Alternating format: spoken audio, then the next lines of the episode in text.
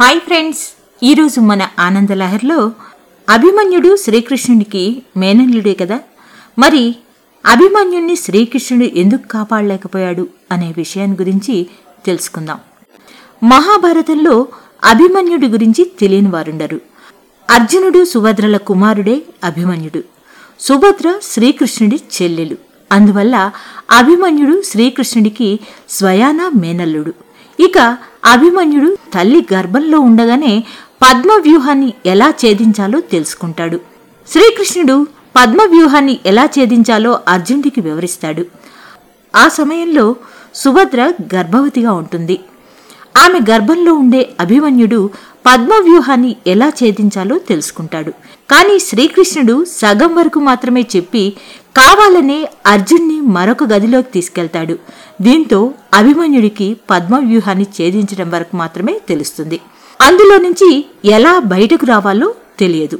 మరి శ్రీకృష్ణుడి మేనల్లుడే కదా అభిమన్యుడు? ఎందుకు ఇలా చేశాడు? ఆ విషయంలోకి వద్దాం.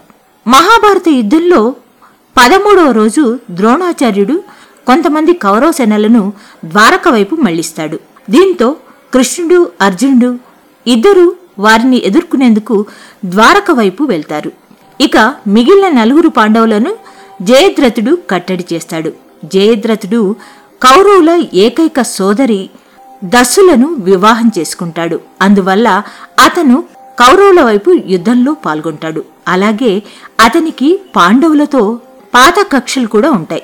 ఈ క్రమంలో జయద్రథుడు కేవలం అర్జునుడు కృష్ణుడి చేతుల్లో తప్ప ఇతరులెవరూ తనను చంపకూడదని శివుడి నుంచి వరం పొందుతాడు. అలాగే అర్జునుడు కాకుండా మిగిలిన నలుగురు పాండవులను ఒక్క రోజంతా బంధించి ఉంచే వరాన్ని కూడా జయద్రథుడు శివుడి నుంచి పొందుతాడు.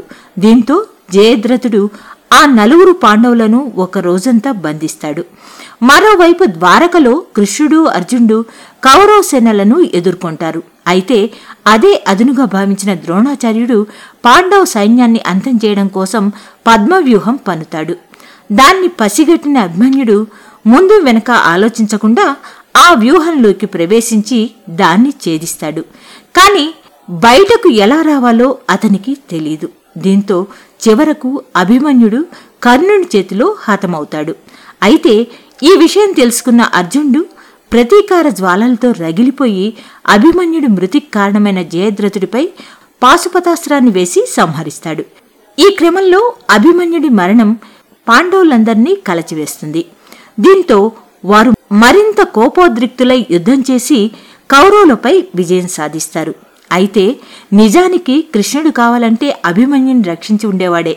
కాని అందుకు ఒక కారణం ఉంది. అదేంటంటే అభిమన్యుడు చంద్రుని కుమారుడు. చంద్రుడు ముందుగానే కృష్ణుడి నుంచి వరం తీసుకుంటాడు. తన కుమారుడు వర్చుడు అభిమన్యుడుగా జన్మిస్తాడని అతను భూమిపై కేవలం పదహారేళ్ళు మాత్రమే జీవిస్తాడని తరువాత ఒక్కరోజు కూడా తను అక్కడ ఉండడానికి వీల్లేదని వెంటనే తన దగ్గరకు రావాలని చంద్రుడు కోరతాడు. అందుకు కృష్ణుడు అంగీకరిస్తాడు. అందువల్లనే కృష్ణుడు అర్జునుడికి పద్మవ్యూహం ఛేదించే విషయాన్ని సగం వరకు మాత్రమే చెప్తాడు. మిగిలిన సగాన్ని మరో గదిలోకి తీసుకెళ్ళి వివరిస్తాడు. దీంతో అభిమన్యుడికి ఆ వ్యూహంలోకి వెళ్ళడమే తెలుస్తుంది. బయటికి రావడం తెలియదు. ఫలితంగా అతను చనిపోయి తన తండ్రి చంద్రుణ్ణి చేరుకుంటాడు.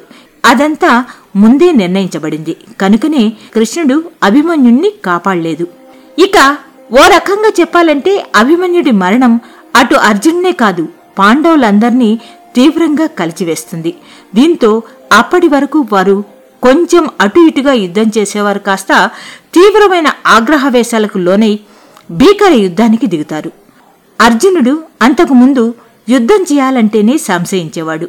కానీ అభిమన్యుడి మరణంతో అతనిలో యుద్ధకాంక్ష మరింత పెరుగుతుంది. దీంతో అతను యుద్ధరంగంలోకి ఏమాత్రం సంశయించకుండా ముందడుగు వేస్తాడు. కౌరవులను నిర్దాక్షిణ్యంగా హతమారుస్తాడు. ఆ యుద్ధకాంక్షను పెంచేందుకు అభిమన్యుడు మరణం కారణమవుతుంది.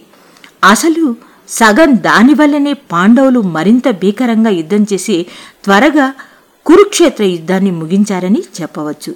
పద్మవ్యూహంలోకి అభిమన్యుడు ప్లేస్లో అర్జునుడు వెళ్ళి ఉంటే కౌరవుల సైన్యం మొత్తం దాదాపు ఆ రోజే తుడిచిపెట్టుకుపోయేది. దీంతో యుద్ధం కూడా ఆ రోజే ముగిసి ఉండేది. కానీ అలా జరగలేదు. అభిమన్యుడి మరణం సంభవించాలని రాసిపెట్టి ఉంది. దానివల్ల పాండవులు మరింత భీకరంగా యుద్ధం చేయాలని నిర్దేశించబడింది. అందువలనే ఆ సంఘటన జరిగింది. లేదంటే అర్జునుడి ముందు ఆ రోజు కౌరవులు నిలబడలేకపోయేవారు. ఇలాంటి మంచి మంచి కథలు వినాలంటే ఆనందలహరి పోడ్కాస్ట్లో ఫాలో అవుతారు కదూ? ఇలాంటి మంచి మంచి కథలతో మీ ముందుకు వస్తాను. అనురాధ తీర్థాల ఆనందలహరి పోడ్కాస్ట్లో.